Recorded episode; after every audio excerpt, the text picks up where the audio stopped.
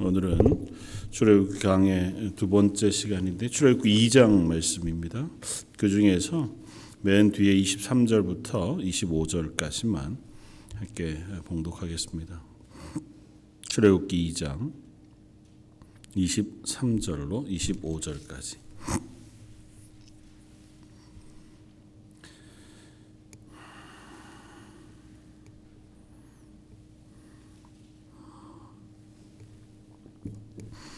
출애굽기 2장 23절 25절까지 찾으셨으면 우리 한 목소리 같이 한번 봉독하겠습니다. 여러 해 후에 애굽 왕은 죽었고 이스라엘 자손은 고된 노동으로 말미암아 탄식하며 부르짖으니 그 고된 노동으로 말미암아 부르짖는 소리가 하나님께 상달된지라 하나님이 그들의 고통 소리를 들으시고 하나님이 아브라함과 이삭과 야곱에게 세운 그의 언약을 기억하사 하나님이 이스라엘 자손을 돌보셨고 하나님이 그들 기억하셨더라. 아멘. 어, 출애굽기 1장과 2장은 전체 출애굽기 하나님의 이스라엘을 구원하시는 구원의 사역을 하나님께서 어떻게 예비하고 계신가 고 하는 이야기들을 우리에게 들려줍니다. 하나님의 때에 하나님의 방법으로 하나님께서 하나님의 구원을 이루어 가시는데 1장 말씀이 하나님의 때에 대한 그리고 뭐 1, 2장이 여전히 같지만 하나님께서 그때를 채우시고 그때가 되었을 때에 하나님이 하나님의 구원을 이루어 가신다고 하는 사실도 우리가 깨닫게 되었습니다.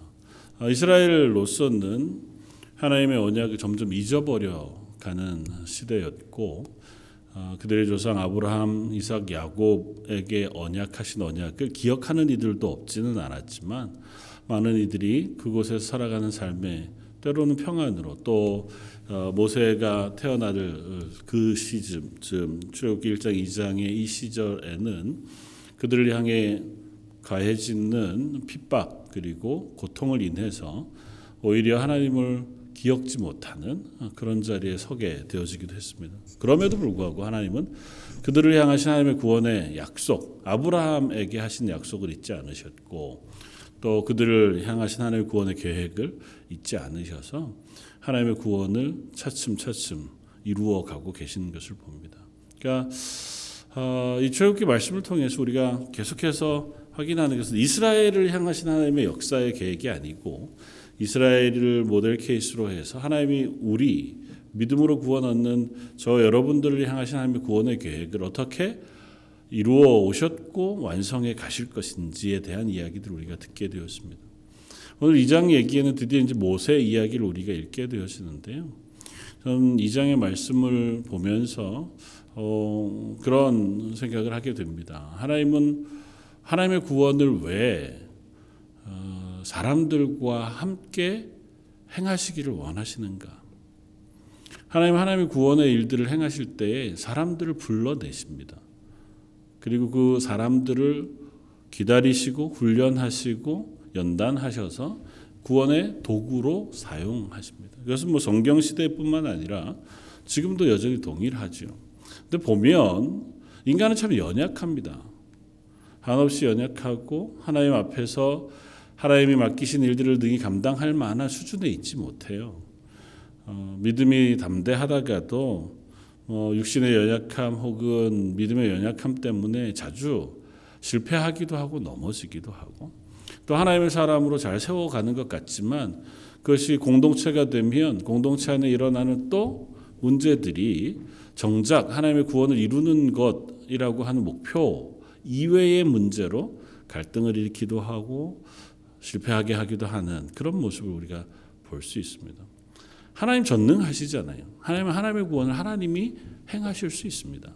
하나님께서 하나님의 사람들을 택하시고 그들을 구원해 내시는 것이 하나님의 능력 가운데 조금도 어려운 일이 아닙니다. 그럼에도 불구하고 하나님은 하나님의 구원을 이루실 때마다 그 구원을 동역할 동역이라고 표현하는 게 조금은 어, 좀 죄송한 표현이긴 하지만 뭐 우리가 하나님의 동역 까지가 되겠어요? 하나님 맡기신 일들을 하는 것이요. 그렇긴 하지만 사람들을 쓰세요. 쓰셔서 그들을 통해서 하나님의 구원을 이루어가는 방식을 쓰십니다. 오늘 출애굽기 2장에 나와 있는 시간 총 얼마나 될까요? 저희가 읽었던 23, 4, 5절의 말씀과 출애굽기 2장 1절의 말씀 사이의 시간 간격은 얼마나 될까요? 1장은 1절은 레위 가족 중 한 사람이 가서 레위 여자에게 장가들고 임신하여 아들을 낳으니 그 아들이 이제 모세예요. 그리고 마지막 하나님께서 이스라엘을 기억하셨다고 하는 그 말씀, 그러니까 하나님이 구원을 이루시는 그 일을 모세와 함께 시작하시는 장면까지 몇 년이 걸리나요? 80년. 그죠? 그러니까 2장에 80년의 시간이 녹아 있습니다. 그리고 하나님 그 80년 동안 하나님의 구원의 계획을 진행하고 계십니다. 그리고 그 구원의 계획을 이루시기 위해 한 사람 모세를 기다리고 계세요. 기다린다고 하는 표현보다는 연단시키고 세워가시는 시간들을 하나님께서 보내고 계신 거죠. 그러니까 하나님의 구원은 어떻게 보면 하나님의 전능하신 능력으로 단 하루 만에라도 뭐 모세를 통해서 이스라엘 구원하시는 구원의 이야기들을 읽어보면 뭐 천지를 개벽하게 할 만한 전능하신 손으로 이스라엘을 애굽에서 건져내시잖아요. 홍해를 가르시고 마른 땅을 건너게 하시는 하나님이세요.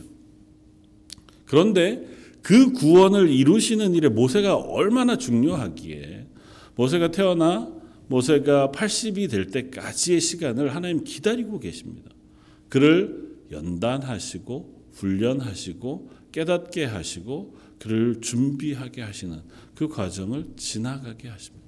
그게 하나님의 구원의 놀라운 비밀이기도 합니다.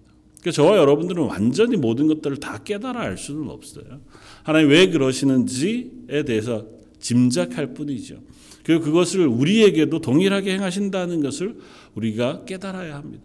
그러니까 우리는 우리의 생각대로 하나님이 우리를 사용해 주시기를 원하고 하나님이 우리를 통해서 일하시기를 원하세요. 그래서 우리는 눈앞에 보이는 것들을 통해서 하나님이 나를 쓰시고 일하신 결과들을 보기를 원합니다.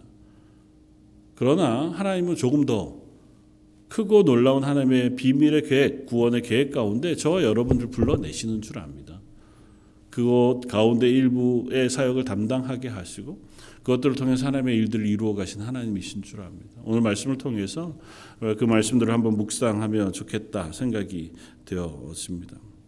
오늘 말씀을 2장 전체를 우리가 뭐 다 잘 알지만 한번 살펴보면 어, 한 어, 레위인이 어, 한 레위 여인에게 장가를 들었습니다. 그리고 아이를 낳습니다.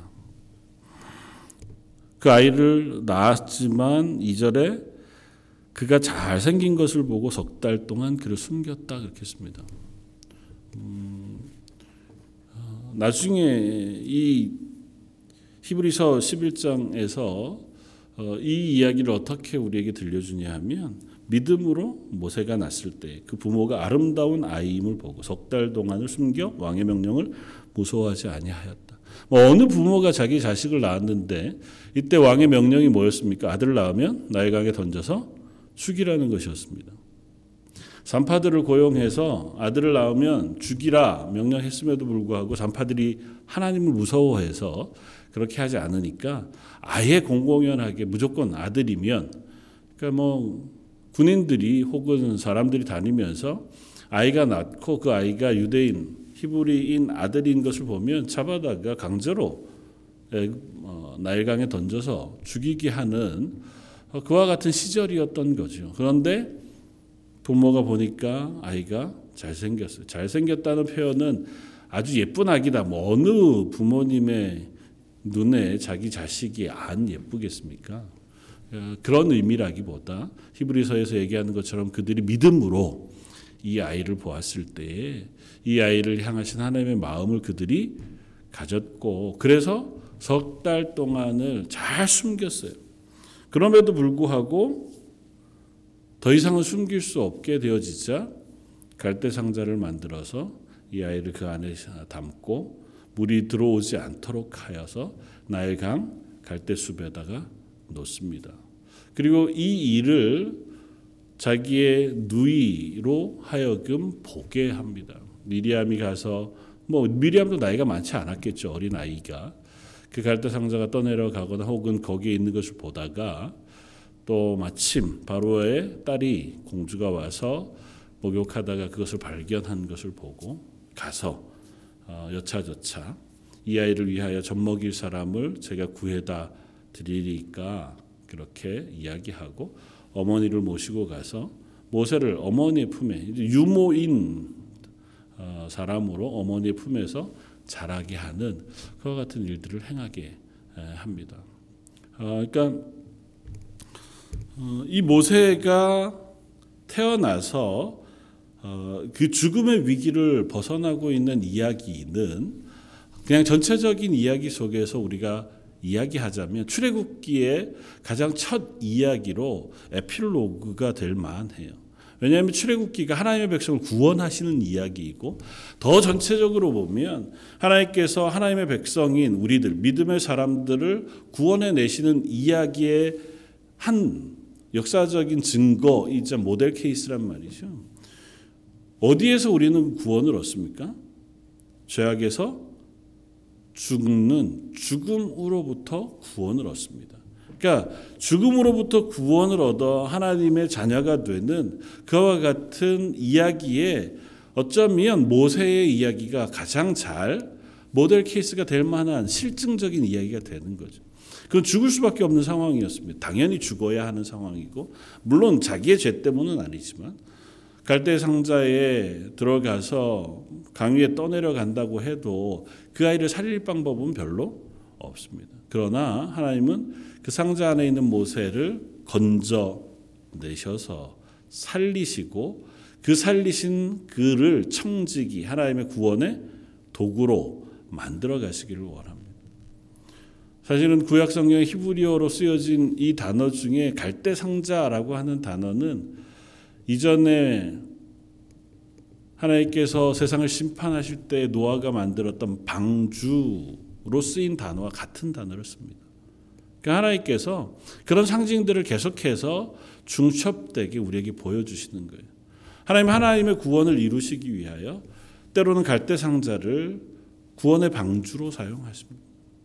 그리고 그 안에 들어 죽을 수밖에 없는 운명이었던 모세를 하나님께서 건져내게 하시고 그것도 바로의 공주의 손에 자라게 하십니다. 바로의 공주의 손에서 40년을 자라는 동안 그는 귀한 어, 공주의 아들, 뭐 왕자와 같은 모양으로 그곳에서 교육받고 자랐습니다. 잘 먹고 잘 사는 것보다 그는 좋은 교육을 받았습니다. 군사적으로 또 학문적으로 굉장히 뛰어난 교육을 받았습니다. 그랬기 때문에 모세가 이후에 하나님의 백성들을 이끌고 지도자로서의 사역을 감당하기에 충분할 만한 리더십이나 혹은 지혜가 있었을 것 같고 그보다 또 하나는 모세 오경이라고 하는 하나님의 창조의 비밀의 이야기부터 이 신명기의 말씀까지 또 재래 의식 하나님을 예배하는 방식까지의 모든 것들을 하나님으로부터 받아 기록할 수 있는 언어적인 훈련과 지혜를 가질 수 있는 훈련이 아마 애굽에서의 40년 동안 공주의 아들로 자라는 동안 그가 가진 학문을 통해서 어, 배경 지식이 되어질 수 있었겠다. 그러니까 하나님은 하나님께서 이 모세를 사용하시기로 작정하신 그 순간에 그 바로의 악한 면모를 사용하십니다.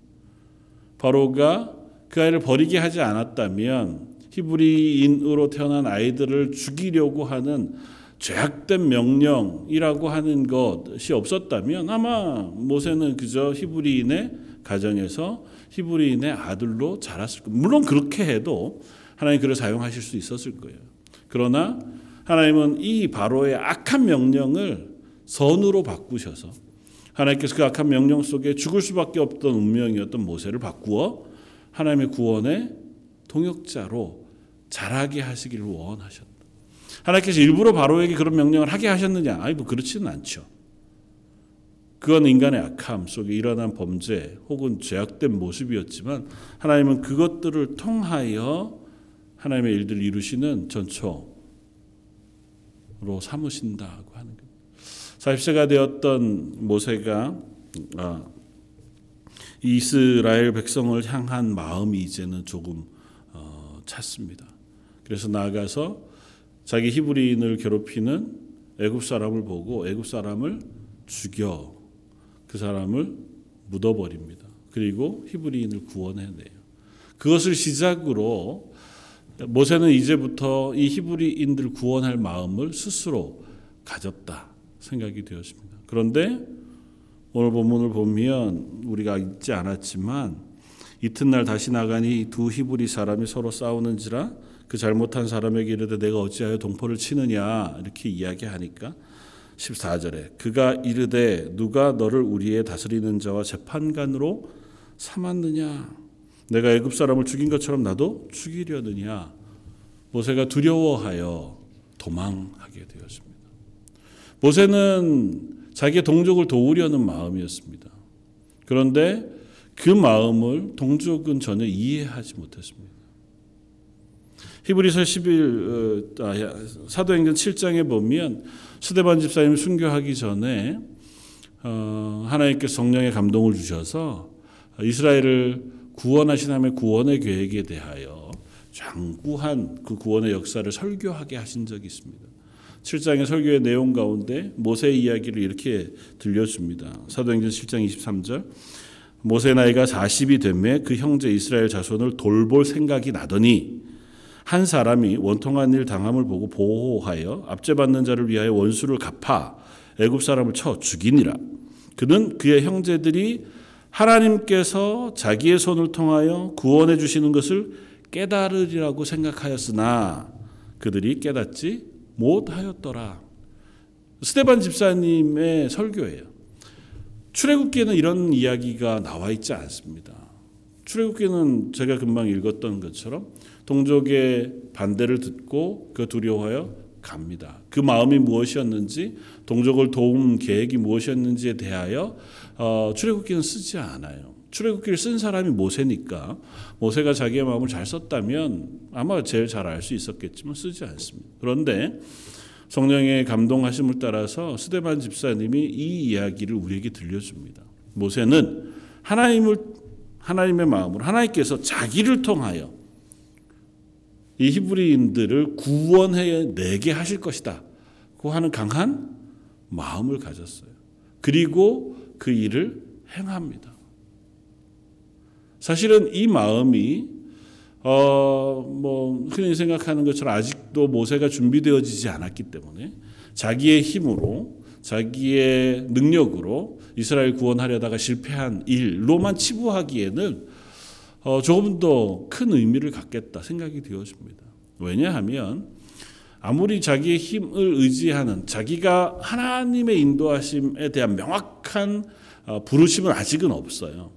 그랬으니 모세 스스로 40년 동안 자라오면서 자기 어머니를 통해 들었던 동족인 히브리인들에 대한 마음과 또 아브라함과 이삭과 야곱에게 언약하신 하나님 여호와에 대한 지식이 그 속에 자리 잡고 있었던 건 분명해요. 그렇게 그 마음이 그를 감동해서 그러하여금 동족을 구원하게 할 그 계획을 세우게 하고 아마 그 일을 실행했겠다. 그런데 아직은 때가 되지 않은 거죠. 모세가 계획하고 행하는 일이 동족에게 감동을 주고 동족도 동의해서 함께 이 구원의 일에 동참하며 좋았으려니와 그렇게 하지 않았다는 겁니다. 오늘 14절의 이야기는 모세가 광야 40년 동안 계속 듣게 되어지는 얘기 중에 하나입니다. 그 동족이 뭐라고 얘기합니까? 누가 너를 우리를 다스리는 자와 재판관이 되게 했느냐? 모세를 세우신 분은 하나님이시거든요. 하나님께서 모세를 세워 이스라엘의 구원자로 삼으시고 지도자로 삼으시는데 이스라엘 사람들은 끊임없이 이 질문을 합니다. 지금 이때만이 아니고 40년 후에 모세를 통하여 광야로 출애굽해 모세를 따라 그 광야 길을 걷는 동안에도 불쑥불쑥 모세를 향하여 하나님을 향하여 반발하면서 얘기할 때 누가 너를 우리의 지도자로 삼았느냐? 누가 너를 우리의 재판관으로 삼았느냐? 우리도 너와 같이 지도자가 될 수 있다. 우리도 너희와 같이 그 얘기를 하다가 하나님께서 그들을 죽이시기도 하고 때론 벌하시기도 하셨던 이야기를 우리가 출애굽에서 읽게 되었습니다. 그러나 모세는 그 모든 일들 가운데에서 여전히 하나님의 사람으로 준비되어져 갑니다. 40년 이 때의 일이 그의 열심을 다하여 어쨌든 시도한 일이었지만 그때가 하나님의 때가 아니었던 것이요. 모세는 미디안 광야로 도망가고 그곳에서 또 다시 40년을 한 이방인의 땅에서 이방인의 나그네로 어, 지나게 되었습니다. 그곳에서 자식들을 낳고 이방 여인과 결혼해서 그곳에서 그저 아무것도 더 이상은 할 수 없는 채로 어쩌면 연약한 채로 어쩌면 어, 더 이상은 소망이 끊어진 채로 40여 년의 시간들을 또 보내게 됩니다. 그리고 3장에 가면 비로소 하나님께서 80이 되어진 모세를 불러내십니다. 오늘 읽었던 23절, 24절, 25절은 하나님께서 그들의 고통의 소리를 들으셨다. 하나님께서 이스라엘을 기억하셨다고 씁니다. 하나님 그 이전에는 이스라엘을 기억하지 않고 그 이전에는 하나님이 그들의 고통의 소리를 듣지 않으셨겠습니까? 들으셨죠. 하나님은 늘 이스라엘의 고통의 부르짖음을 들으셨고 하나님은 이스라엘의 구원을 준비해 오셨습니다. 그러나 하나님의 때가 이르러서야 비로소 하나님은 그들을 구원해 내시기 시작하였습니다. 이 일을 위하여 하나님 모세를 예비하셨고 또이 일을 거절하고 있는 이스라엘 백성도 예비케 하셨겠다. 충분히 생각이 되었습니다. 하나님은 하나님의 방법을 통하여 하나님의 사람들을 구원해 내십니다. 이 말씀 가운데에 몇 가지 질문을 해 보기를 원하는 것입니다. 그것은 오늘 중점적으로 한번 질문해 보고 싶은 하나는 이것입니다. 하나님 왜 연약한 우리들을 사용하시기를 원하시는가? 모세라고 하는 사람을 굳이 80년 동안이나 준비하게 하지 않으셔도 어떤 한 사람을 하나님 성령에 감동하게 하심으로 하나님의 일들을 감당하게 하실 수 없었을까요? 그렇지 않으실 거잖아요.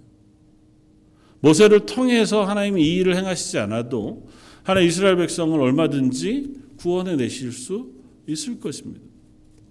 이 땅 가운데 하나님의 복음이 확장되어지고 복음의 소식들을 증거하는 일들을 하게 할 때에 연약한 교회를 통해서 하나님께 사지 않으셔도 하나님의 구원의 복음이 얼마든지 선포되어질 수 있을 터인데 하나님 왜 교회들을 세우시고 그 교회 연약한 것들을 때로는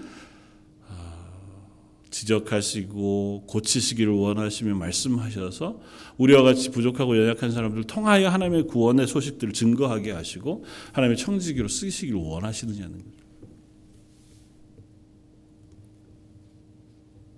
그건 아주 단순한 것 같아요. 하나는 하나님은 하나님의 구원의 증거를 하나님이 쓰시고자 하는 사람들을 통해서 온 세상을 향하여 드러내기를 원하시는 그걸 통해서 하나님의 구원은 그 한 사람을 구원해 내는 것에 있지 않고 그를 통하여 그의 고백과 그의 삶을 통하여 온 세상의 모든 민족을 구원하시기를 원하시기 때문에 첫 번째는 하나님은 저와 여러분들을 하나님의 사람을 불러내시고 교회가 되게 하십니다. 그리고 우리를 바꾸세요. 하나님의 사람으로 변화시키시고 자라게 하시고 또 때로는 어려움 가운데에서 스스로의 연약함들을 자복하고 회개하고 돌이켜 하나님 앞에 서게 하는 그와 같은 고백을 통해서 우리의 하나님이 되십니다. 우리의 구원자가 되시고 우리의 찬양을 받으시고 우리의 예배를 받으시죠. 그리고 그 과정을 통하여 내가 아닌 또 다른 이들에게 하나님의 구원을 증거로 삼으시는 그 증거를 통하여 그가 또다시 하나님을 알고 하나님의 구원의 자리로 이끌려 오는 도구가 되게 하시기를 원하시는. 아, 왜? 하나님이 그냥 각자에게 하시면 되잖아요. 하나님이 왜 각자에게 하시지 않느냐면 그 하나님의 창조의 원리가 그래요. 하나님 아담을 창조하시고 그 아담을 통하여 하나님과 교제하기를 기뻐하셨습니다. 아담과 하와에게 스스로 모든 것들을 선택할 수 있는 자유, 하나님을 닮, 닮은 그와 같은 형상으로 지으심으로 그가 하나님을 자발적으로 사랑하고 그 하나님을 택하여 하나님과 교제하는 존재가 되게 하시길 원하셨습니다. 그 사람은 하나님을 기뻐하고 하나님의 말씀에 순종함으로 하나님께 영광을 돌리는 존재가 되는 것. 그것이 하나님이 인간을 창조하신 목적이잖아요.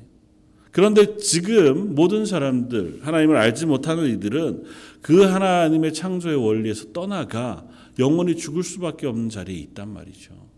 그런 이들을 그냥 강제로 끌어다가 바구니에 계란 담듯이 그냥 담아서 니들은 천국 가라. 이렇게 하나님 하시길 원하시지 않고 또다시 이 땅의 역사 가운데 하나님이 부르실 사람들을 부르시고 변화시키시고 구원하시고 세워가는 과정을 통하여 또 다른 이들에게 그들도 그 구원받은 이들을 통하여 증거 삼아 또 하나님의 구원을 배워 하나님을 바라보고 하나님 앞에 나오게 하는 그래서 스스로 예수 그리스도를 주로 시인하고 예수 그리스도의 구원을 고백하게 하는 방식으로 하나님은 온 세상의 구원을 이루시기를 원하시는. 비효율적인 것 같아 보이고 때로는 그것을 우리가 다 이해할 수 없는 것 같아 보이지만 그 가운데 확인할 수 있는 분명한 한, 한 가지는 저와 여러분들을 하나님께서 청지기로 부르신다는 것입니다. 하나님의 구원의 증거자가 되게 하신다는 것입니다. 이스라엘 모두가 다 모세와 같이 부름을 입은 사람들입니다. 하나님께서 이스라엘을 시내산에서 하나님의 백성으로 삼으실 때에 그들을 왕 같은 제사장 나라로 삼으셨어요.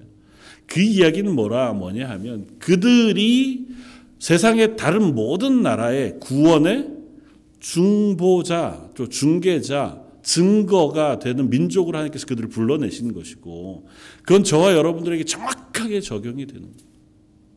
우리가 이 땅을 살아가는 시간 동안에 우리는 우리의 입술의 고백, 삶의 고백을 통해서 주변에 있는 다른 사람들에게 구원의 증거가 되는 사람들입니다. 내가 원하든 원치 않든 우리는 그 역할을 감당하게 되어집니다. 그리고 그 역할 가운데 하나님 불러내셨으니 그 가운데 불러내신 우리를 하나님 하나님의 사람을 만들어 가실 겁니다.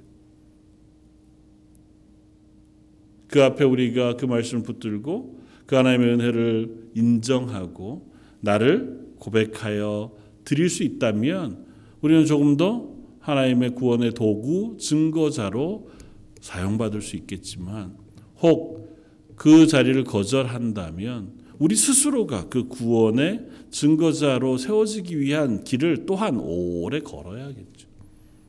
다 알 수는 없습니다. 그러나 기대하기는 저 여러분들이 하나님의 구원을 증거할 수 있는 증인으로 살아가는 삶을 잘 살아갈 수 있는 하나님의 사람들로 세워지기를 원합니다. 그리고 분명한 것은 그 하나님의 구원의 계획을 우리의 연약함 혹은 이 세상의 악함이 결코 막을 수 없다는 것입니다. 다시 이야기하면 저와 여러분들이 이 땅에서 하나님의 구원의 증거가 되어진 또 그렇게 부르신 부르심을 이 세상이 막을 수 없습니다. 모세를 불러내셔서 하나님의 구원의 도구로 쓰시기를 원하신 하나님의 계획 가운데 여러 가지 방해 요소들이 있었을 것 아닙니까? 첫 번째는 바로의 악함이었습니다. 바로, 바로의 완악함이 태어난 모세 그가 태어나 그 자리에서 바로 죽을 수밖에 없는 악한 명령을 내리게 했고 그 위협 속에 놓이게 했을 겁니다. 그러나 하나님은 그 바로의 악한 명령 혹은 그 악함에도 불구하고 모세를 구원의 도구로 자라게 하는데 결코 그것이 방해가 되게 하지 않으셨습니다. 이스라엘 백성의 무지함도 모세를 하나님의 구원의 도구로 사용하게 하는 데에 방해가 되었을 겁니다. 오늘 본 바로 앞에 나오는 40세가 되었을 때 자기의 동족을 구원해내고 동족을 통하여 여호와께서 나를 통하여 동족을 구원해내실 그 마음을 깨닫게 하실 줄 알았는데 그들은 몰랐다는 거잖아요. 오히려 그 이야기를 이 모세의 불리한 이야기를 만들었습니다. 한번 상상해 보면 이렇습니다. 모세가 동족과 동족이 고난 당하고 있는 것을 보고 가서 애굽 사람을 쳐 죽였다 그랬습니다. 애굽 사람을 죽이고 묻었어요. 그 이야기를 그 다음 날 어떻게 또 다른 사람들이 다 알 수 있었을까요? 그 그것을 통해서 모세가 목숨의 위협을 느낀 이유는 뭘까요? 동족이 그걸 원치 않았던 거예요. 구원받은 그 사람이 속이 뭐 소문을 내지 않았다면 몰랐을 일이고 낸 소문이 좋은 방향으로 흘러가지 않은 거잖아요. 모세가 한 행동, 모세가 동족을 구원해 내려고 한 행동을 동족들은 악한 것으로 바꾸어서 오히려 모세에게 위협이 되게 했단 말이죠. 그러니까 모세는 그때 당시에도 동족인 이들에게 모세는 사실은 형도 있고 누나도 있고 자기의 가족들도 있습니다. 그럼에도 불구하고 거기에 있는 유대인들이 모세를 받아들이지 않았어요. 그리고 모세의 방법을 거절했습니다. 그들이 거절했다고 해도 하나님은 모세를 통하여 하나님의 구원을 이루시는 일을 막게 하지 않으셨습니다. 모세가 40년 동안 미디안 광야를 살아갑니다. 그동안 모세는 한없이 무력해지고 나약해져 갑니다. 다음 주 우리가 살펴보지만 하나님이 가시떨기 불꽃 가운데서 모세를 불러내셨을 때에 어떻게 보면 모세는 하나님께 투정하고 혹은 반항하고 거절하는 것과 같은 모습을 보여줄 만큼 이제는 어, 그런 소망이 나한테는 저한테 없습니다. 그럴 만한 지경까지 가게 되세요. 무력함 혹은 나의 연약함, 그것조차도 하나님의 구원의 계획을 막을 수는 없었습니다. 저 여러분들을 통해서 하나님의 일들을 하게 하시길 원하시는 하나님, 그것이 우리의 육신의 연약함이거나 우리의 마음의 나약함이거나 때로는 우리가 이 딸 그리스도인으로 살아가다가 보면 만나게 되어질 낙심들도 있잖아요. 아우 이제는 못하겠다. 무슨 일들을 할 수 있을까? 나나 우리 교회나 우리 가정이나 혹은 이 땅의 교회들을 바라보면서 하나님께서 더 이 땅에 무슨 소망이 있으실까? 참 마음 아픈 이야기지만 선배 목사님들 가운데 연로하신 어르신들 가끔 뵙고 말씀을 듣다가 보면 아, 그런 말씀을 하실 때가 있어요. 아, 김 목사 이제는 한국 교회 소망이 없는 것 같아. 더 이상은 한국 교회가 하나님 앞에 소망이 없는 것 같다. 근데 한 분이 아니고 여러 분에게 그 말씀을 듣습니다. 예전에 가졌던 믿음의 열정들, 혹은 하나님을 향한 온전한 고백들, 그것이 어쩌면 배불러짐의 원인이 있을 수도 있고, 또 어쩌면 우리 스스로의 나태함의 문제가 있을 수도 있고, 또 어쩌면 세상이 약해져 간 이유가 있을 수도 있고, 어쩌면 우리가 가진 믿음 교회의 그 모습들이 연약해진 부분들도 없지는 않지만 과연 우리가 이 땅 가운데 하나님의 복음의 소망이 될 만한가 스스로 자문해 보면 부끄러울 때가 사실 있는 게 사실입니다. 그럼에도 불구하고 하나님 그런 우리들을 통하여 하나님의 일을 하시는 것을 멈추지 않으시려고 믿습니다.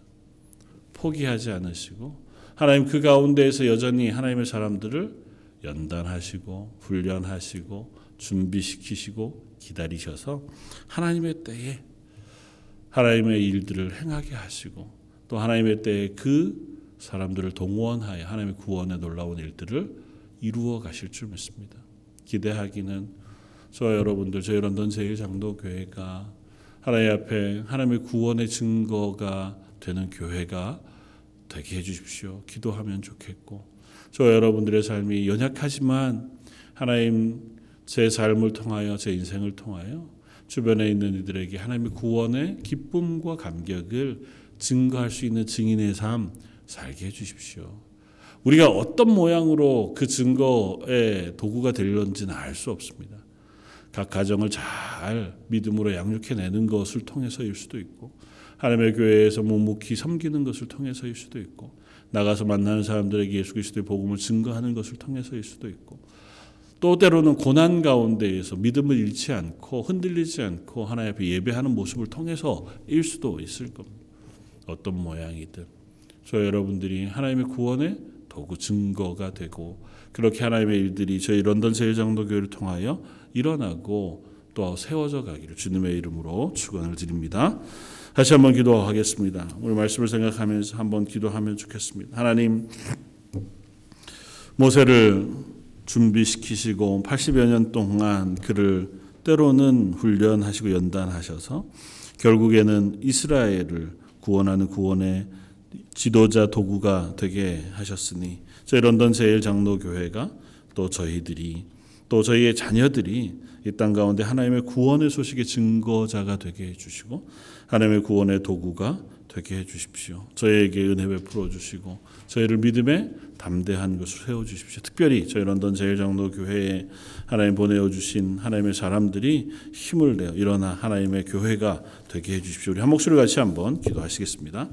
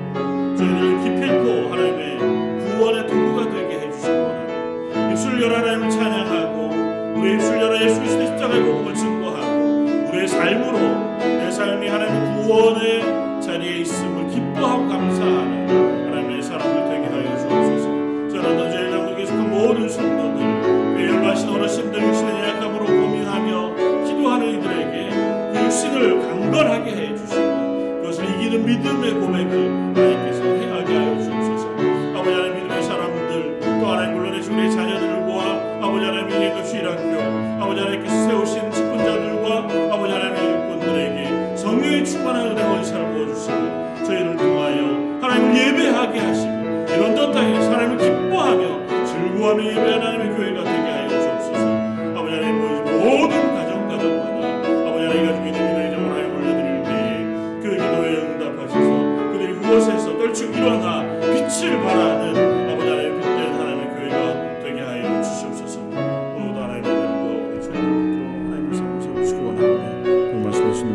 기도드립니다. 사랑과 은혜가 풍성하신 하나님 그야말로 저에게는 하나님의 은혜와 은사가 필요합니다.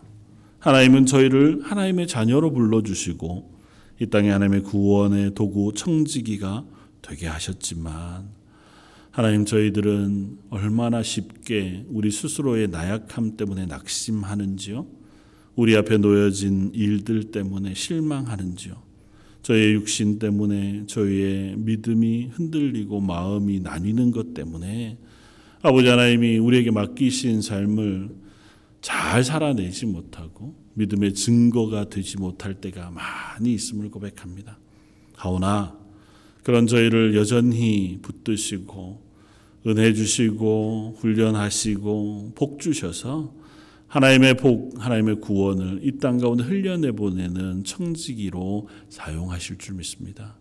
저희 런던 제일장독의 모든 성도들 또 저희 교회 특별히 저희 어린 주일학교로부터 EM 또 작년 어르신들까지 한 사람 한 가정 하나도 예외 없이 하나님의 구원의 놀라운 증거로 하나님 구원의 놀라운 청지기로 세워지게 하여 주옵소서.